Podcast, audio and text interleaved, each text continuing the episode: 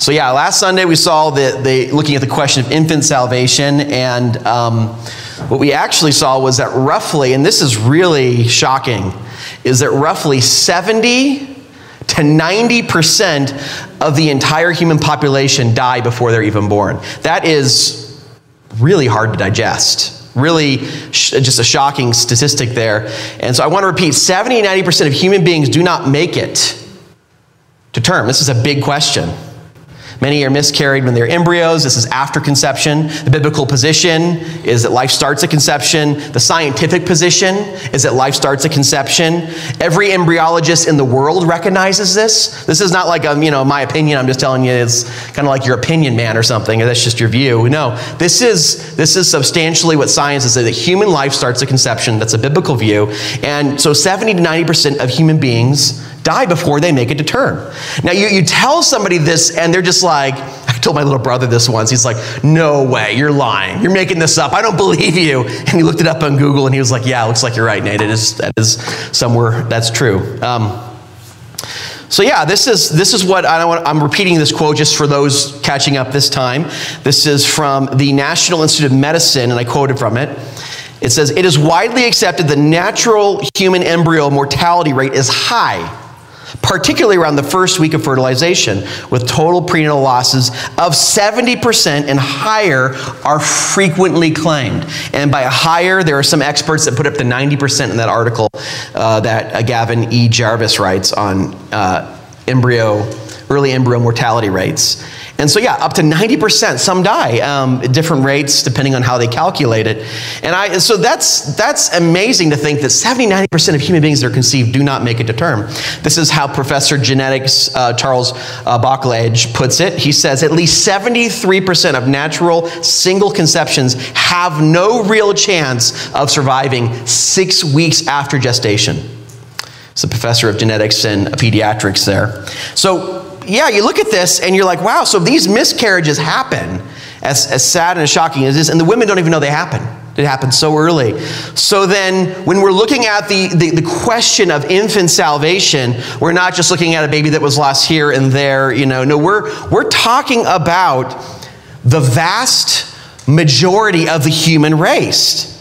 It's not like we're dealing with, oh, that's just an exception. You know, people talk about, you know, infant salvation or infants dying as if it were some exception and most people live. No, this is, this is by far the rule, it seems, that the babies do not make it. And so this is really something that we have to think about. And when you accept the conclusion of infant salvation, you really get to see God's love and mercy for little children and in humanity.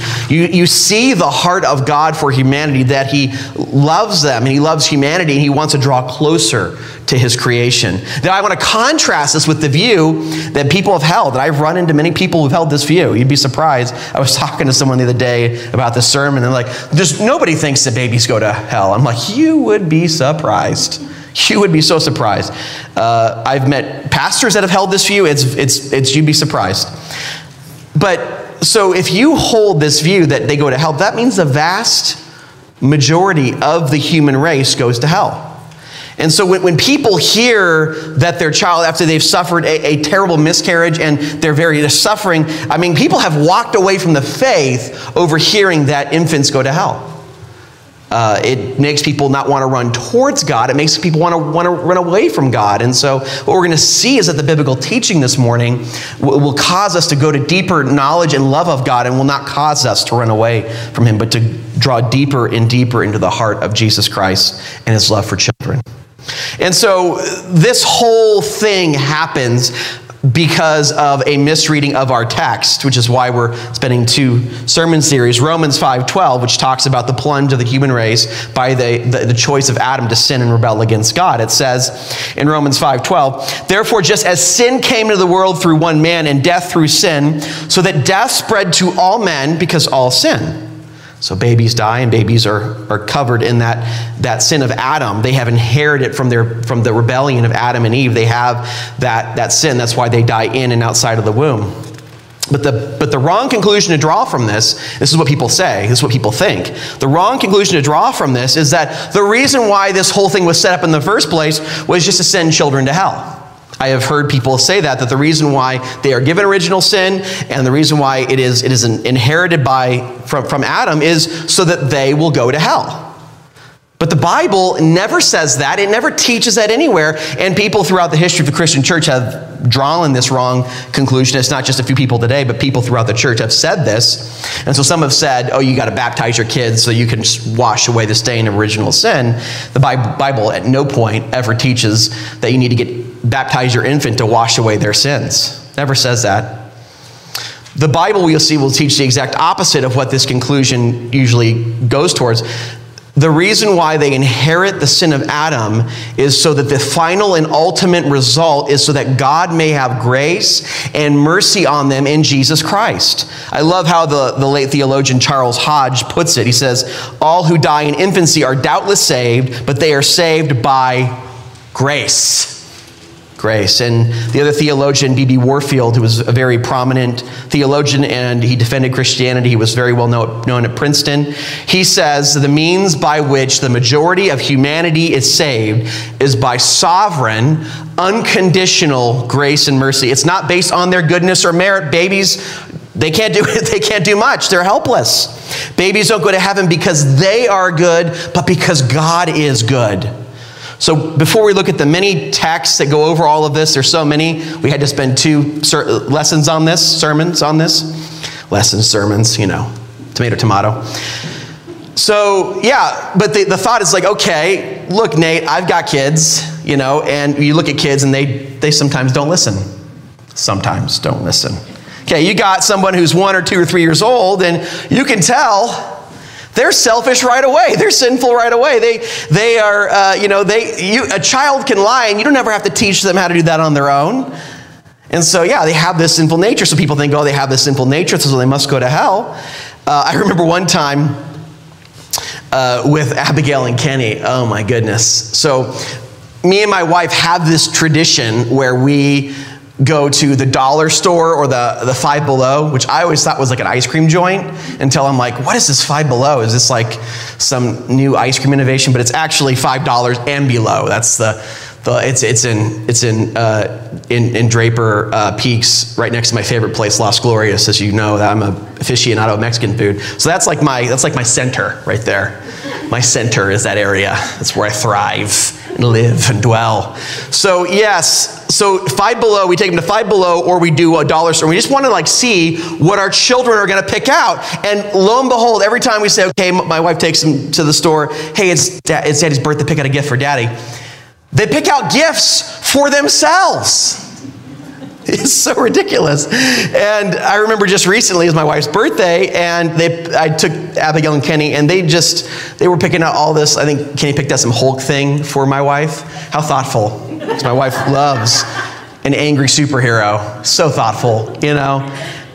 And so Abigail picked out a children's jewelry making set for my wife. And the next day, Abigail's little neighbor friend came over uh, and they were like playing with it. And my wife's like, wait, aren't you going to wait for me? Like, this is my gift. She's like, my, my daughter's like, oh, you can play with us if you want. It's her gift. You bought it for her, not for yourself. So it just shows you how they're just, children are naturally selfish. Just me, me, me, my, my, mine. So people ask, okay, so this natural sinful nature that children have, does that mean they'll be punished towards this natural selfishness, this natural bent towards sin, the sin nature? And the answer, according to Scripture, is no, they will not, because, as we saw last time in Deuteronomy, they don't fully comprehend good and evil. They don't understand that yet. And so they are excused and granted immediate heaven. I mean, how amazing it is to be, imagine, you know, of that 70, 90% that doesn't make it to term. I mean, the first experience they have is being in heaven in the grace of Jesus. Like, have to suffer this pain of life. It's amazing and a beautiful thing that God has grace on these little ones. But you see this in Deuteronomy 129 specifically. We saw this, and it's have deeper, deeper connections here with the New Testament to infant salvation. Deuteronomy 139, it says, And as for your little ones, small children, babies, who you said would be a prey, and your children who today have no knowledge of good and evil, they shall go in there, the land of Israel, the land of Canaan. They will possess it. I will give it to them, and they shall possess it. Excuse me. So, yeah, they didn't have a knowledge of good and evil, so they're on that basis possessing the land. And it's amazing because the adults who were unbelieving were unable to enter that land. And what's really interesting is if you read the New Testament, the New Testament gives and imbues the land of Israel with tremendous significance. It views it as a, a, a picture or a type, uh, is a way of putting it, a picture of heaven. So the land of Israel is viewed as heaven, a land you know, flowing with milk and honey.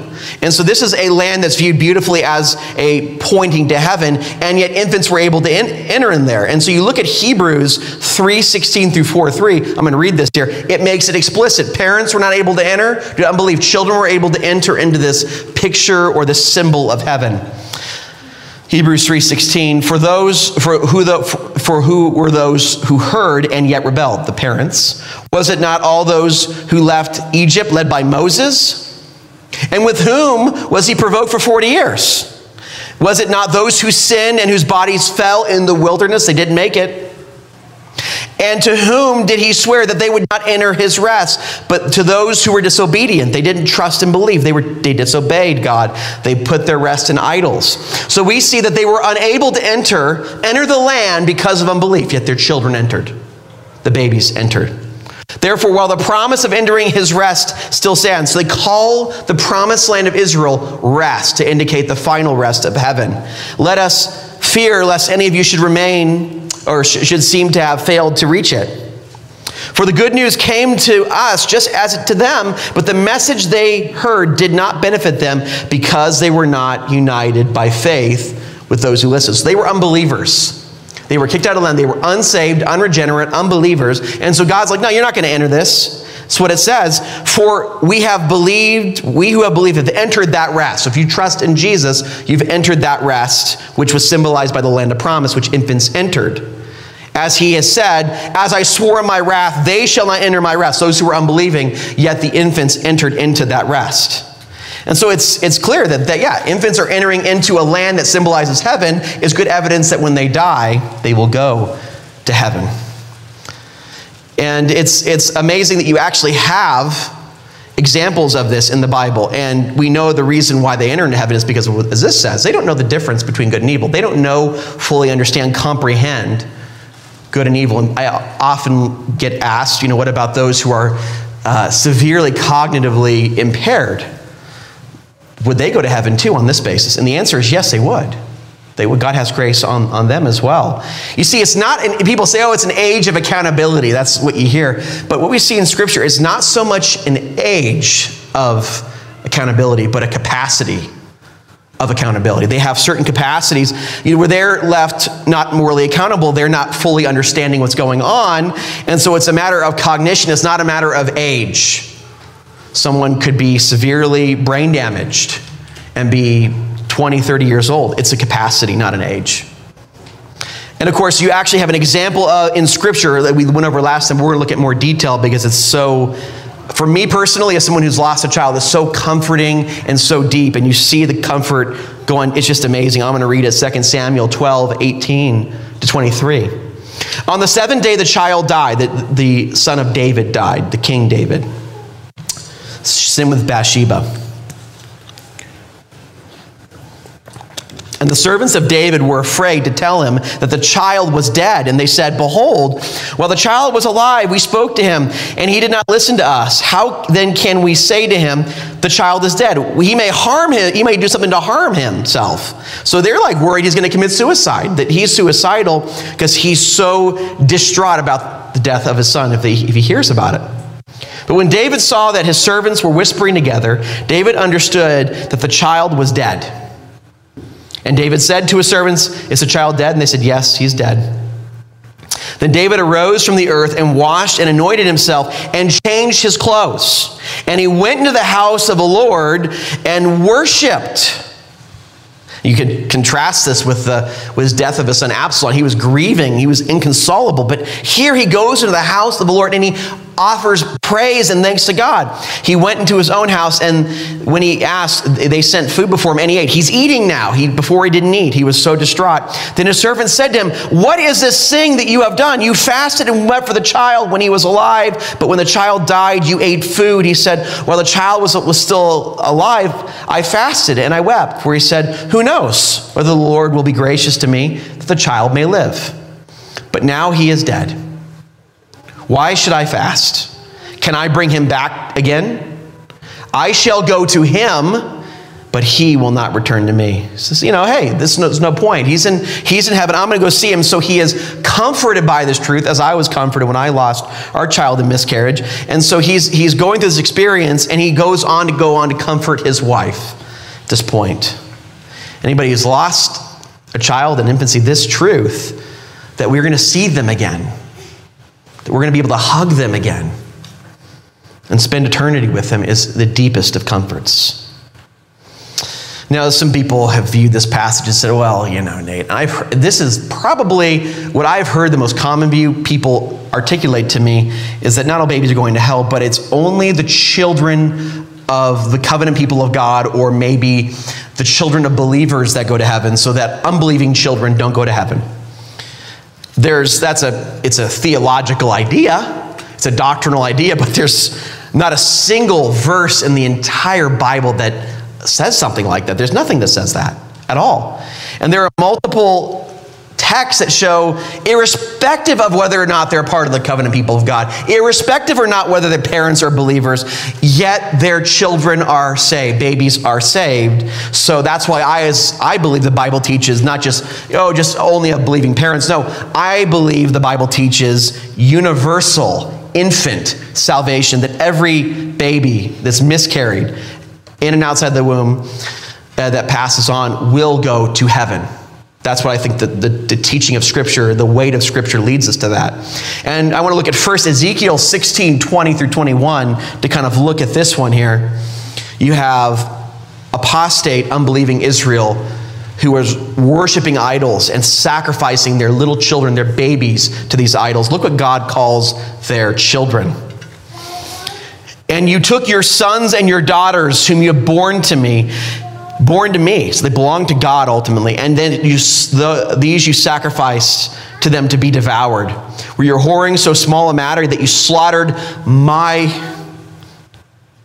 children and deliver them up as an offering by fire to them, to these idols, these false gods. So all children, all infants, small little children that die are God's children. They are His children. They belong to God in Christ. That's who they belong to. Very same thing, something similar is said in Jeremiah, Jeremiah 19, 4 through 5. Same situation. This is, this is not the children of believers, these are apostate Israelites who are literally killing their children to false gods for, for pagan sacrifice. This was a practice in the sadly in the Near Eastern cultures. Because the people have forsaken me and profaned this place by the making of offerings in it to other gods, whom neither they nor their fathers nor the kings of Judah have known, and because they have filled this place with the blood of innocents and built the high places of Baal to burn their sons in the fire, burnt offerings to Baal which I did not command or decree, nor did it come to, into my mind. God just abhors this. But he says, yet they're children, they're innocent. They're his children. He loves them, even though they are unbelieving and so unbelieving that they would murder their own children before a false God. Yet they are the children of God. They are innocent because of God has love and mercy towards all those who do not know the difference between good and evil, who do not understand it. They are innocent because they lack a knowledge of good and evil. And Job, who we see went through so much, he's not in Israel, by the way. Job's not in Israel, it's agreed upon. Job went through so much suffering and pain, and he, he is at such a point of agony. And he's a godly guy. At such a point of agony, he wishes that he could have died as an infant. This is what he says. Verse 12 Why did the knees receive me, or why did the breasts that I should nurse? For then I would have been lain down and been quiet. I would have slept. Then I would have been at rest. He calls it rest. as an infant, with kings and counselors of the earth who rebuilt the ruins for themselves, or princes who had gold or filled their houses with silver? Or why was I not as hidden stillborn child, as an infant who never see the light? There the wicked cease from troubling heaven, and there the weary are at rest. So Job says it would be better if he died as a baby because then he would be truly at rest. What is so interesting, as I find in Revelation, is that hell is described as no rest day and night. Heaven is described as rest consistently throughout the New Testament and in the Bible. So they, that he wants to, he would say, yeah, it's better if I died. I would be at rest. I'd be in the immediate presence of Jesus who for all those who are weary and heavy laden, he gives rest to them by those who trust into all these little ones. So yeah, you find rest in God and Christ, and Job says he would experience it if he were to die as a newborn or as a stillborn. What is amazing is that, again, this is not, we don't know anything about Job's parents. It's not said, well, the reason why is because your parents were believers. Nowhere. That's just, that is something that is just made up. That is something that is not found in the Bible that only covenant children, only children of believers alone are the ones that inherit salvation. It's all children. You look at his uh, Ecclesiastes here. It also makes it clear in chapter 6, verse 3, that it is children in general, children in general that receive this. If a man's father has a hundred children and lives many years, so that the days of his years are many, but his soul is not satisfied with life's good, good things, and he also has no burial. I say the still, that the stillborn child is better off than he.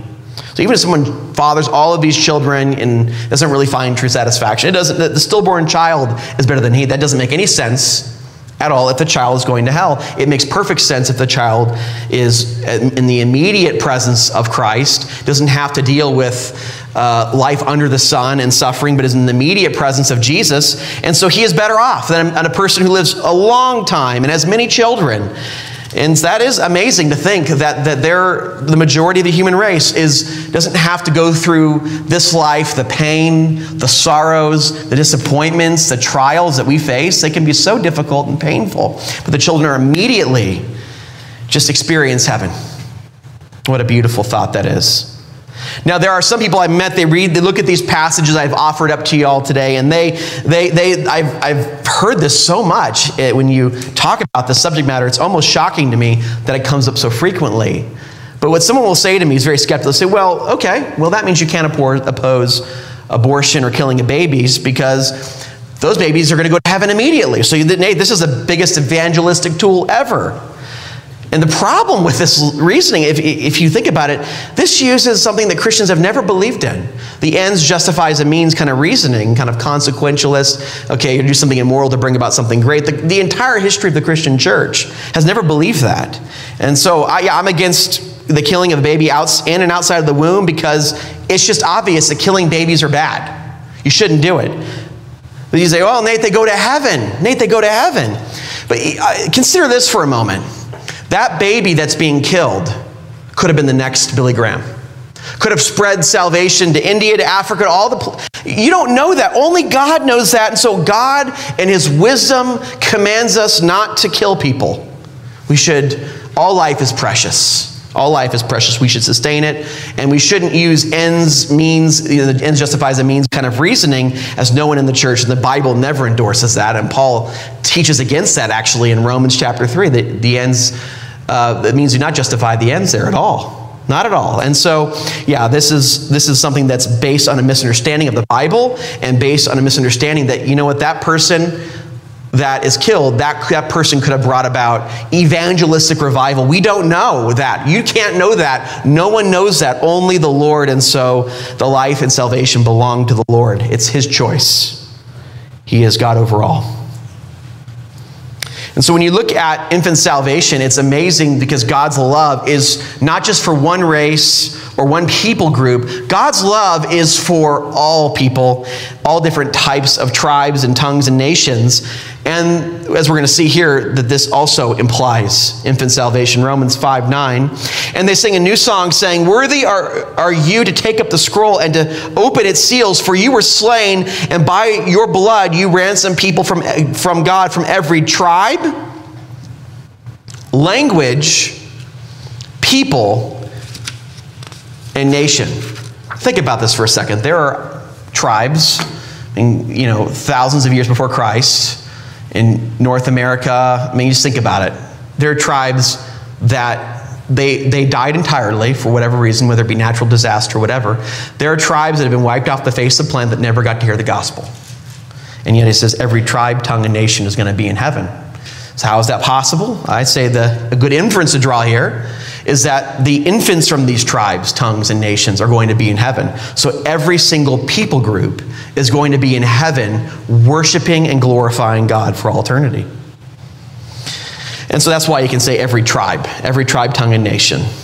So, yeah, you see this, you look at these texts, and it's clear as you bring them all together, you take the total weight of the case and all the verses together, it becomes clear that God loves humanity and he loves babies. And this is why infant salvation is true. And that means the Bible teaches, if, if we draw the science together, we look at that and you draw inferences, it's clear that the vast majority of the human race is going to be saved. That to me is a very comforting thought. Uh, it's, it's an amazing that, thought that 70, 90% of the human race, I'm not sure the exact number, you can go with rough guesses, but that these people are going to experience heaven. And as you read through the Bible, you pin through the New Testament, this makes an awful lot of sense of verses that describe this, you know, God's love for the world. God so loved the world that he gave his only begotten Son, that whoever believes in him shall not perish, but have eternal life. The Bible describes the salvation of humanity with words like all and many, consistently throughout the Bible.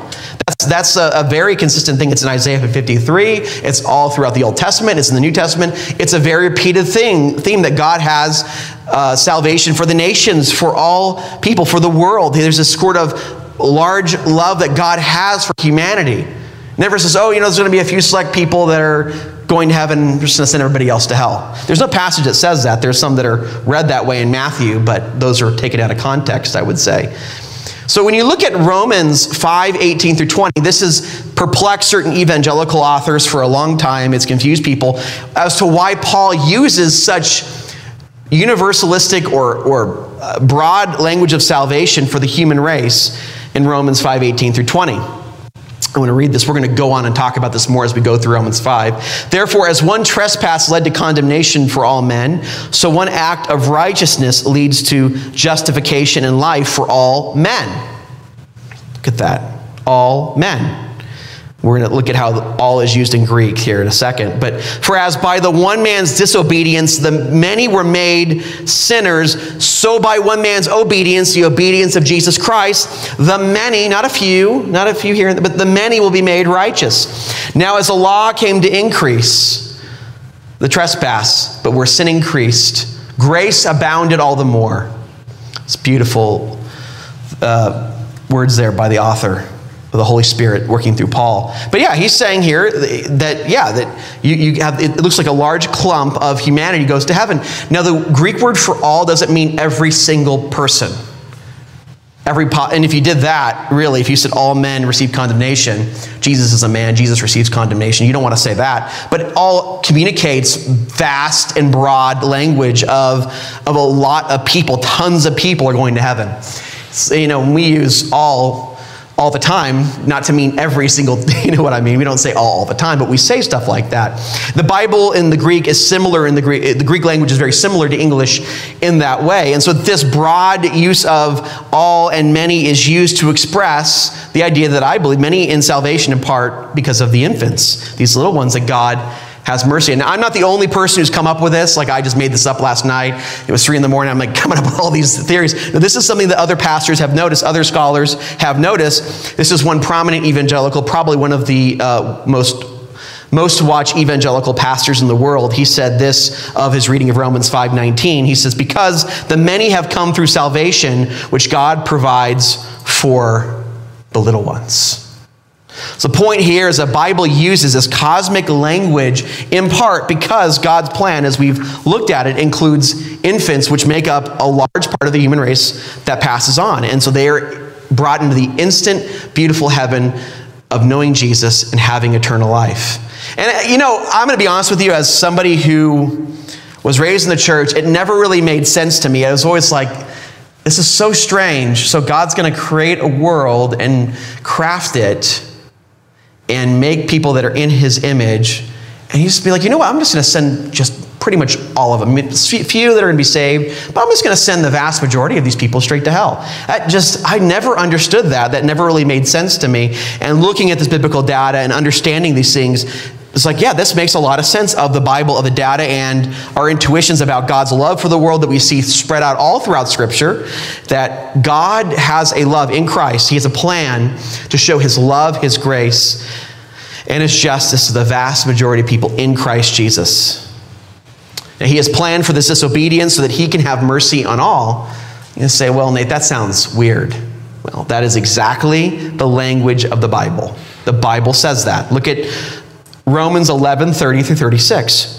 For just as you were at one time disobedient to God, but you have now received mercy because of, of their disobedience, referring to the Gentile mercy and their Israelite disobedience, which I think the Matthew passage is referring to, the one that says few and many, I think that is referring to Israel's disobedience, which Romans 11 speaks very well to. But so, yeah, this is a mercy on the Gentiles the disobedience of the Israelites.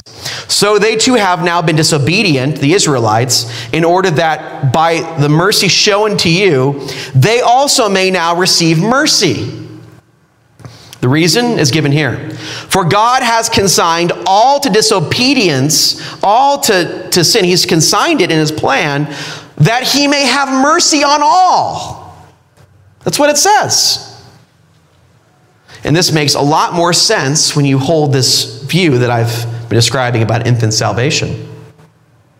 Oh, the depths of the riches and the see, brings him to worship that the amazing plan of God and his kindness to humanity brings him closer to the love and the heart of God. Oh, the depths of the riches and wisdom and knowledge of God. How unsearchable are his judgments and how inscrutable are his ways. For who has known the mind of the Lord, or who has been his counselor, or who has given him a gift that he might be repaid? For from him and through him and to him are all things. To him be the glory forever. Amen. And so, all here, same Greek word is used. It doesn't mean every single person. The Bible teaches hell. The Bible teaches these things very clearly, but it does mean the vast multitude of people. That's how all is used as a vast multitude of human beings. He has consigned a vast multitude of human beings to disobedience so that he may show his love and grace and mercy in Jesus Christ to the human race.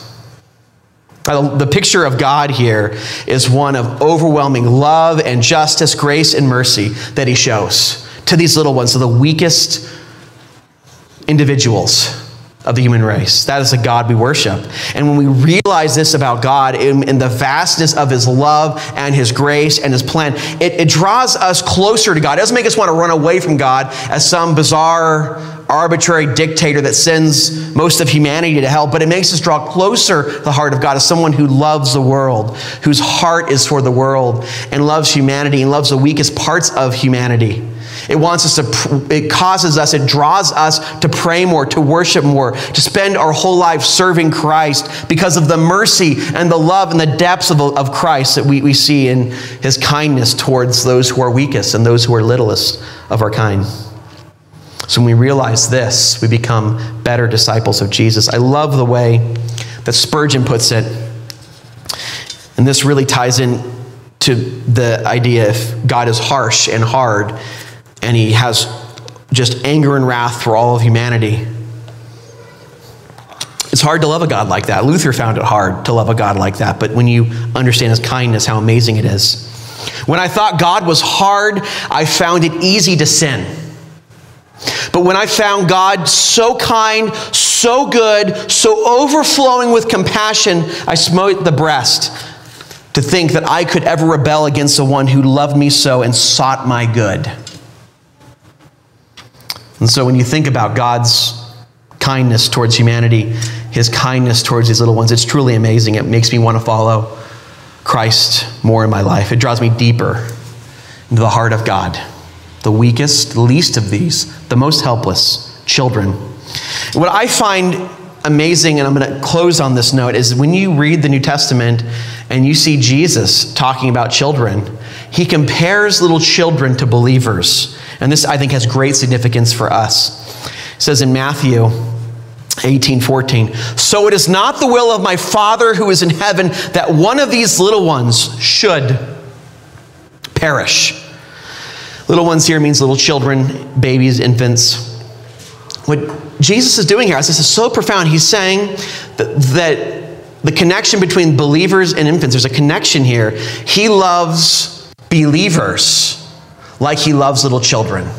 And that's how we know we are safe as believers in the arms of God. He loves us. He's never going to stop loving you. He's never going to have you perish. Because, like God loves little children, like He would never want any of them to perish, that's how He loves you this morning. If you trust, believe, and receive Jesus Christ as your Lord and Savior, that's how He feels about you. Even though you may have sinned and messed up, when you trust in Christ, He treats you as these little ones. He loves you like He loves a little child. And that, of course, assumes that He has mercy on little children, that He loves little children. He loves you if you trust in Him. You are His child, His little child. And so we can sing to our children, we can tell them, Yes, Jesus loves me. The Bible tells me so. And we can tell them, Jesus loves all the children, all the children in the world. So if you trust in Christ this morning, God loves you like that. And His mercy is always there for you, even when you fail and you stumble. There'll be somebody there to carry you, and that's God in Christ. Let's pray.